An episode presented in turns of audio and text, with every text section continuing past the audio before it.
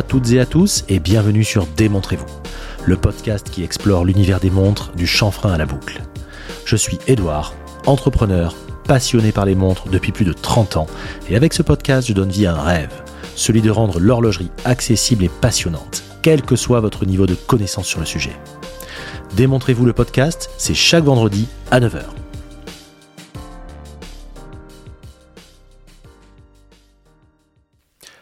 Je suis très heureux de vous accueillir pour ce deuxième épisode. Mais avant de commencer, je tenais vraiment à vous remercier car vous avez été très nombreux à écouter le premier épisode, mais également très nombreux à m'envoyer des messages hyper positifs et bienveillants. Et ça, franchement, ça me touche beaucoup. Merci encore. Mais je referme la parenthèse. Aujourd'hui, je vais vous raconter l'histoire incroyable de la naissance de la Royal Oak. La montre emblématique de chez Audemars Piguet est très certainement une des plus belles prouesses de l'horlogerie contemporaine.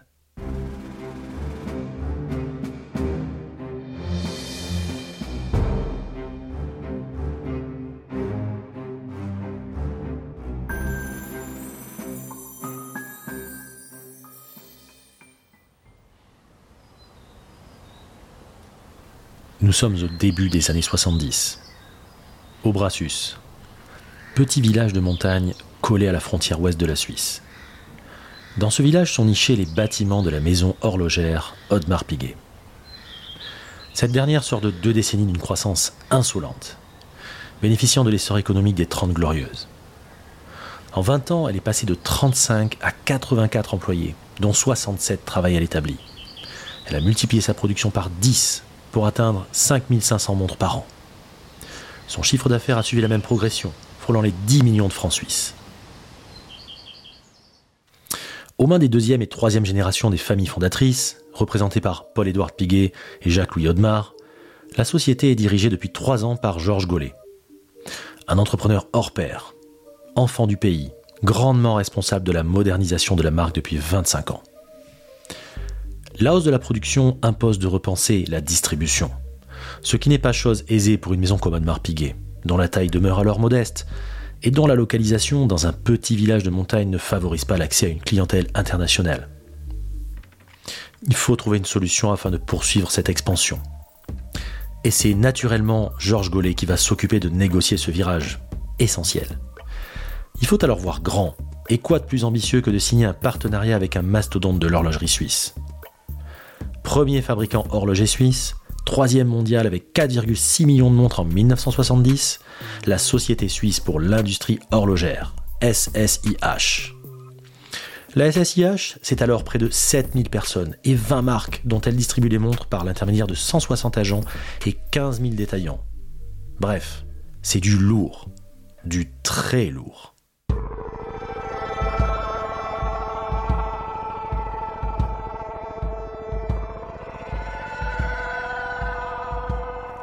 Le début d'un accord qui va tout changer.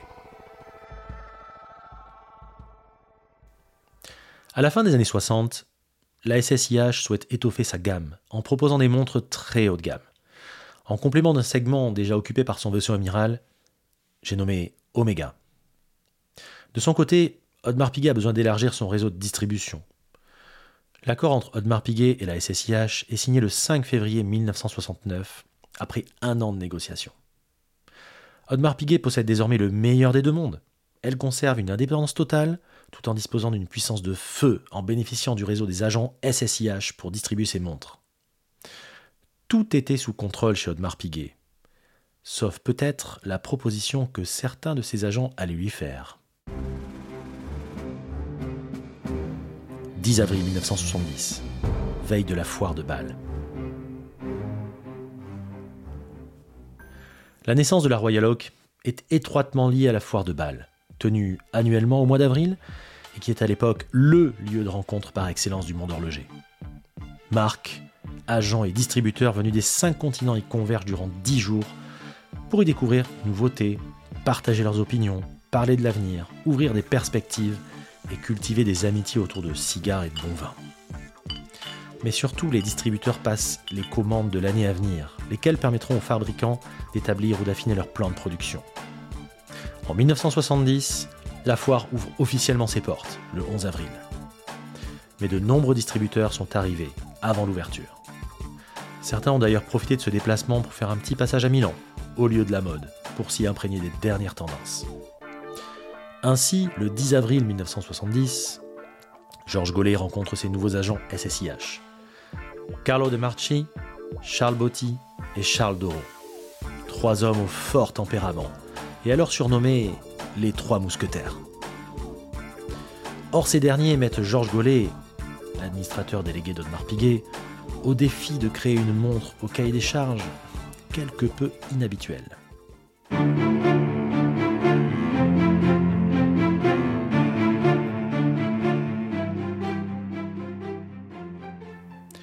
Dans une interview datant de février 1982, ce dernier explique L'idée de la Royal Oak est née en 1970, suite à la suggestion d'agents qui ont émis des réserves sur la valeur marketing de l'or dans la promotion de montres haut de gamme. Un état de fait que je ne pense plus valide. Ils nous ont demandé de concevoir une montre en acier plus adéquate au mode de vie moderne. Nous devions créer un modèle qui soit à la fois sportif et élégant qui conviennent aussi bien pour une tenue de soirée que pour être porté dans les activités quotidiennes de l'homme moderne. Il aurait pu en outre ajouter que les puissants agents avaient également besoin d'une montre fabriquée en série, suffisamment importante pour irriguer leur plus prestigieux point de vente. Georges Gollet avait alors toutes les raisons de ne pas répondre à cette requête, arguant qu'Audemars Piguet se portait à merveille, que toutes les collections rencontraient un succès croissant, que le raffinement du design, souvent hors norme, et la perfection des finitions étaient incompatibles avec une fabrication en grande série. Il aurait pu ajouter que créer une montre ayant un tel souci du détail était inadapté à la violence et aux agressions relatives aux activités sportives. Et qu'en plus, elles auraient été un non-sens, car leur coût aurait fait exploser le coût de la montre. De plus, il était inconcevable de vendre une montre en acier au prix d'une montre en or d'autant plus que le marché des montres sportives en acier était déjà saturé de modèles à succès. Comme par exemple la Seamaster d'Omega, la Monaco de Tag Heuer, la Polaris de Gégard Lecoultre, ou encore l'Oyster de Rolex. Enfin, Georges Gollet aurait pu encore arguer que si, par miracle, un modèle sportif Audemars Piguet en acier rencontrait du succès, c'est l'identité même d'Audemars Piguet qui risquait d'être dénaturée. Mais contre toute attente, Georges Gollet, homme de flair et homme de terrain, doté d'un sens commercial hors pair, a bien compris que le monde est en train de changer à pleine vitesse, apportant son lot de bouleversements socioculturels, mais également financiers. Les États-Unis, par exemple, viennent de suspendre la convertibilité hors du dollar. Le monde horloger suisse sort du régime cartellaire étatique et s'interroge sur l'arrivée d'une nouvelle technologie prometteuse, mais totalement étrangère à l'industrie. Certains annoncent la montre à quartz comme le futur du luxe horloger, et d'autres y voient le glas de l'horlogerie mécanique. Toutes les cartes sont brouillées et beaucoup pressentent à raison l'imminence d'un séisme majeur.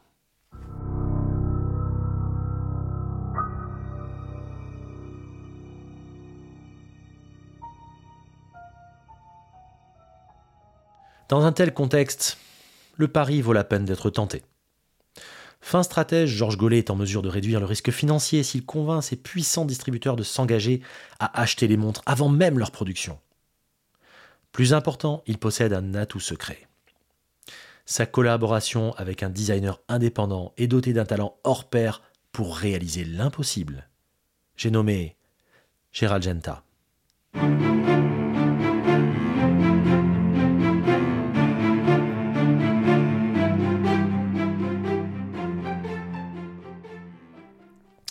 Le designer d'origine italienne est alors âgé de 38 ans.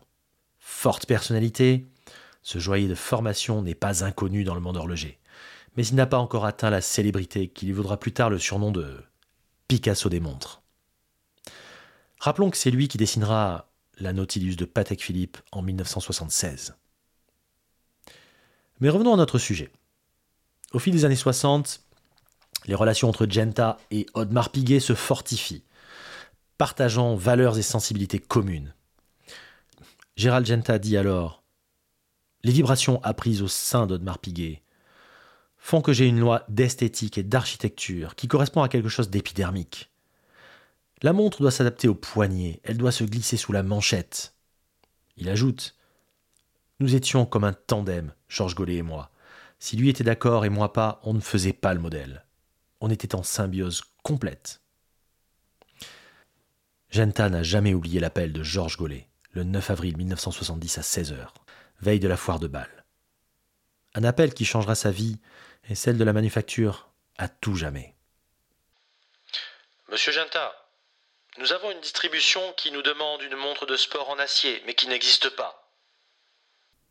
Et Georges Gollet d'ajouter Il me faut les dessins pour demain matin.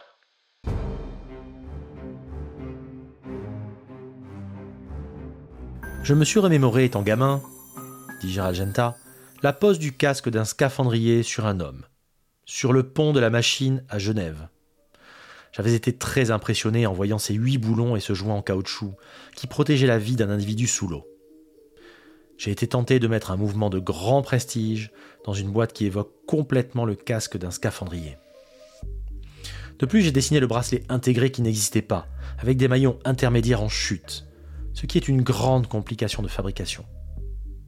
Le cadran avec des index et des aiguilles en forme d'anneau insérant la matière lumineuse, de très grande délicatesse.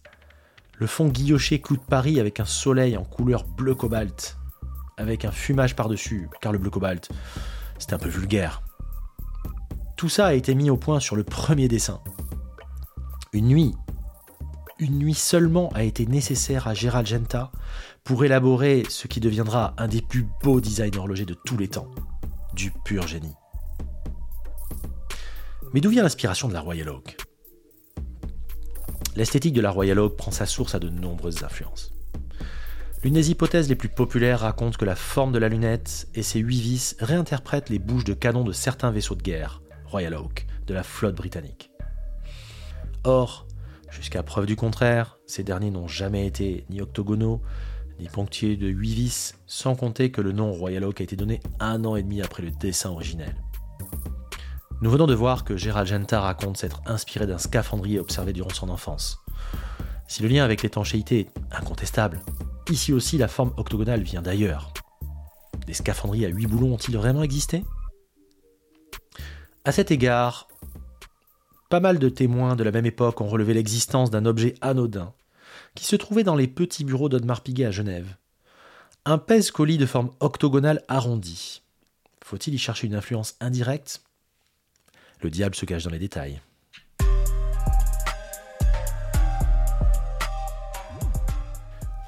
Olivier Audemars, vice-président d'Audemars Piguet et représentant de la quatrième génération des fondateurs, explique que les vis apparentes constituent un symbole puissant. Elle exprimait la résistance mécanique, la technicité, la solidité. En effet, l'ouverture de la boîte est un mystère digne d'un coffre-fort. Impossible de tourner une vis hexagonale noyée. La métaphore du coffre-fort au pays des banques est d'autant plus pertinente que l'habillage ultra résistant en acier abrite un mouvement partiellement en or. En protégeant un trésor de mécanique et de tradition, alors que la technologie du quartz menaçait tout le secteur, la Royal Oak devient un héros horloger.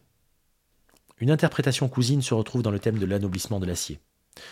La main des meilleurs artisans a anobli le métal banal d'une montre pour le hisser à un statut supérieur. Cet acte en rappelle un autre intervenu 400 ans plus tôt. Charles II d'Angleterre avait anobli le chêne qui lui avait sauvé la vie lors d'une bataille contre Cromwell. L'écho fait d'autant plus de sens que la montre a pris le nom de l'arbre. Dans le même ordre, certains textes associent l'acier de la montre au vaisseau anglais cuirassé Royal Oak.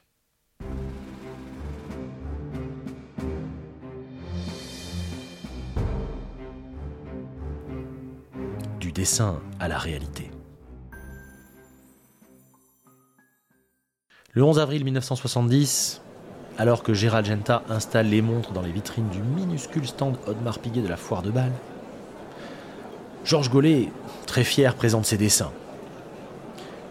Carlo de Marchi et ses comparses sont séduits immédiatement. L'homme fort d'Audemars Piguet annonce la bonne nouvelle à Genta. Ce dernier lui adresse une requête inhabituelle. C'est tellement particulier que je vous demande la possibilité de suivre la fabrication du prototype. La démarche est particulière puisqu'à cette époque, c'est Jacques-Louis Audemars, petit-fils du cofondateur d'Audemars Piguet, alors président du conseil d'administration, qui dirige non seulement la fabrication, mais qui gère personnellement tous les nouveaux développements.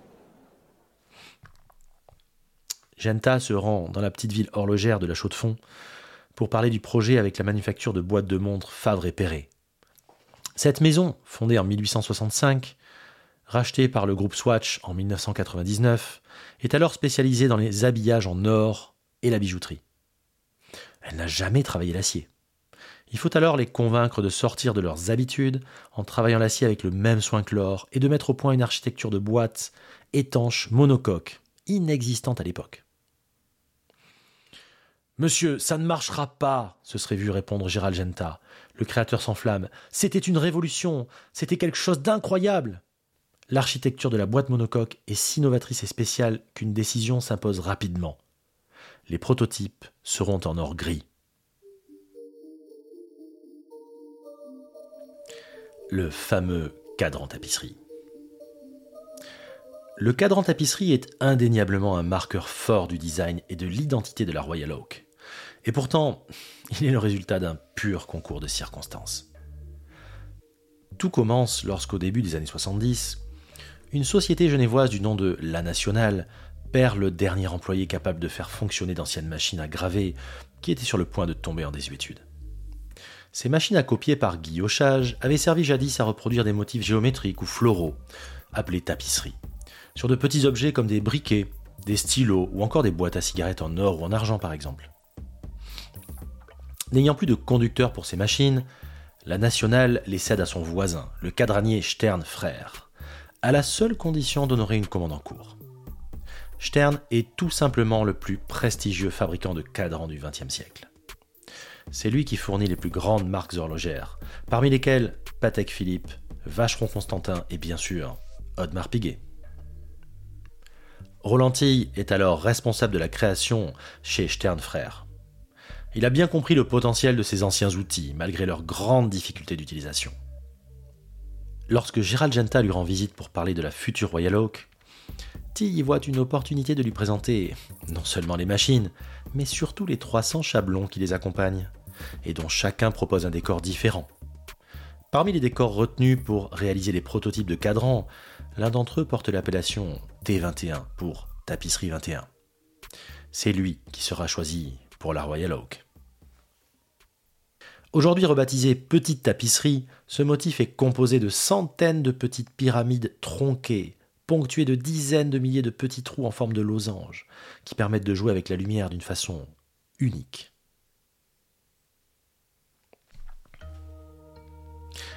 Les premiers bracelets. Le dessin du bracelet imaginé par Genta est loin d'être le premier bracelet intégré en acier. En revanche, il est de loin le plus complexe jamais fabriqué dans cette matière, avec 154 composants dont 34 de dimensions différentes. Il est la parfaite jonction entre deux univers. Celui de la bijouterie-joaillerie, parfaitement maîtrisé par la maison Audemars Piguet, et celui des bracelets sportifs en acier. L'enjeu était de taille. Il fallait être capable de fabriquer le premier bracelet sportif de l'histoire tout en respectant les règles de l'artisanat d'art. Et c'est tout naturellement qu'Audemars Piguet se tourne vers l'un des maîtres en la matière, la maison genevoise Gay. Fondée en 1835 par Jean-Pierre Gay et Gaspard Tissot, cette société, initialement spécialisée dans les chaînes, s'est reconvertie dans les bracelets de montre au XXe siècle. Elle a notamment collaboré avec Rolex en vue de la fabrication du bracelet Oyster. Début 70, la maison Gay règne en maître sur le secteur des bracelets en acier. Ces ateliers genevois emploient plus de 500 personnes, soit 5 fois plus qu'Audemars Piguet. Mais malgré leur expérience et la qualité de leurs outils, les artisans de Gay Frères ne parviendront jamais à atteindre le niveau d'exigence qu'Audemars Piguet leur impose en matière de finition. Ainsi, lors des premières années de production, il faudra reprendre un par un chaque bracelet manuellement au moment de l'emboîtage. Chaque montre est donc unique. Décidément, cette Royal Oak ne fait rien comme les autres.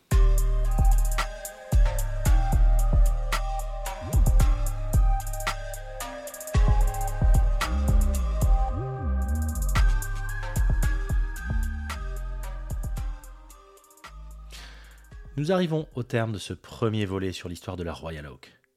La semaine prochaine, je vous propose de vivre ensemble le baptême du feu de cette icône sur le marché de l'horlogerie. Quelles stratégies publicitaires ont été mises en place? Comment a-t-elle failli s'appeler? Comment a-t-elle été accueillie par le public? Et enfin, arrivera-t-elle à trouver sa place sur ce marché pour le moins compliqué? J'espère que cet épisode vous a plu. Si tel est le cas, n'hésitez pas à le faire savoir autour de vous, à vous abonner et encore mieux, à laisser une note 5 étoiles ainsi qu'un commentaire.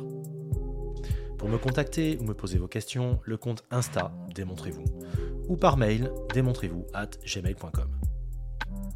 Mais avant de vous quitter, et vu l'œuvre que nous venons de parcourir, il était tout naturel que ce soit un maître qui nous livre un adage idoine. Mais écoutez plutôt. La simplicité est la sophistication suprême. Léonard de Vinci. Je vous laisse méditer là-dessus. Je vous dis à vendredi prochain, 9h. Bye bye. Et surtout, portez ce que vous aimez. Ciao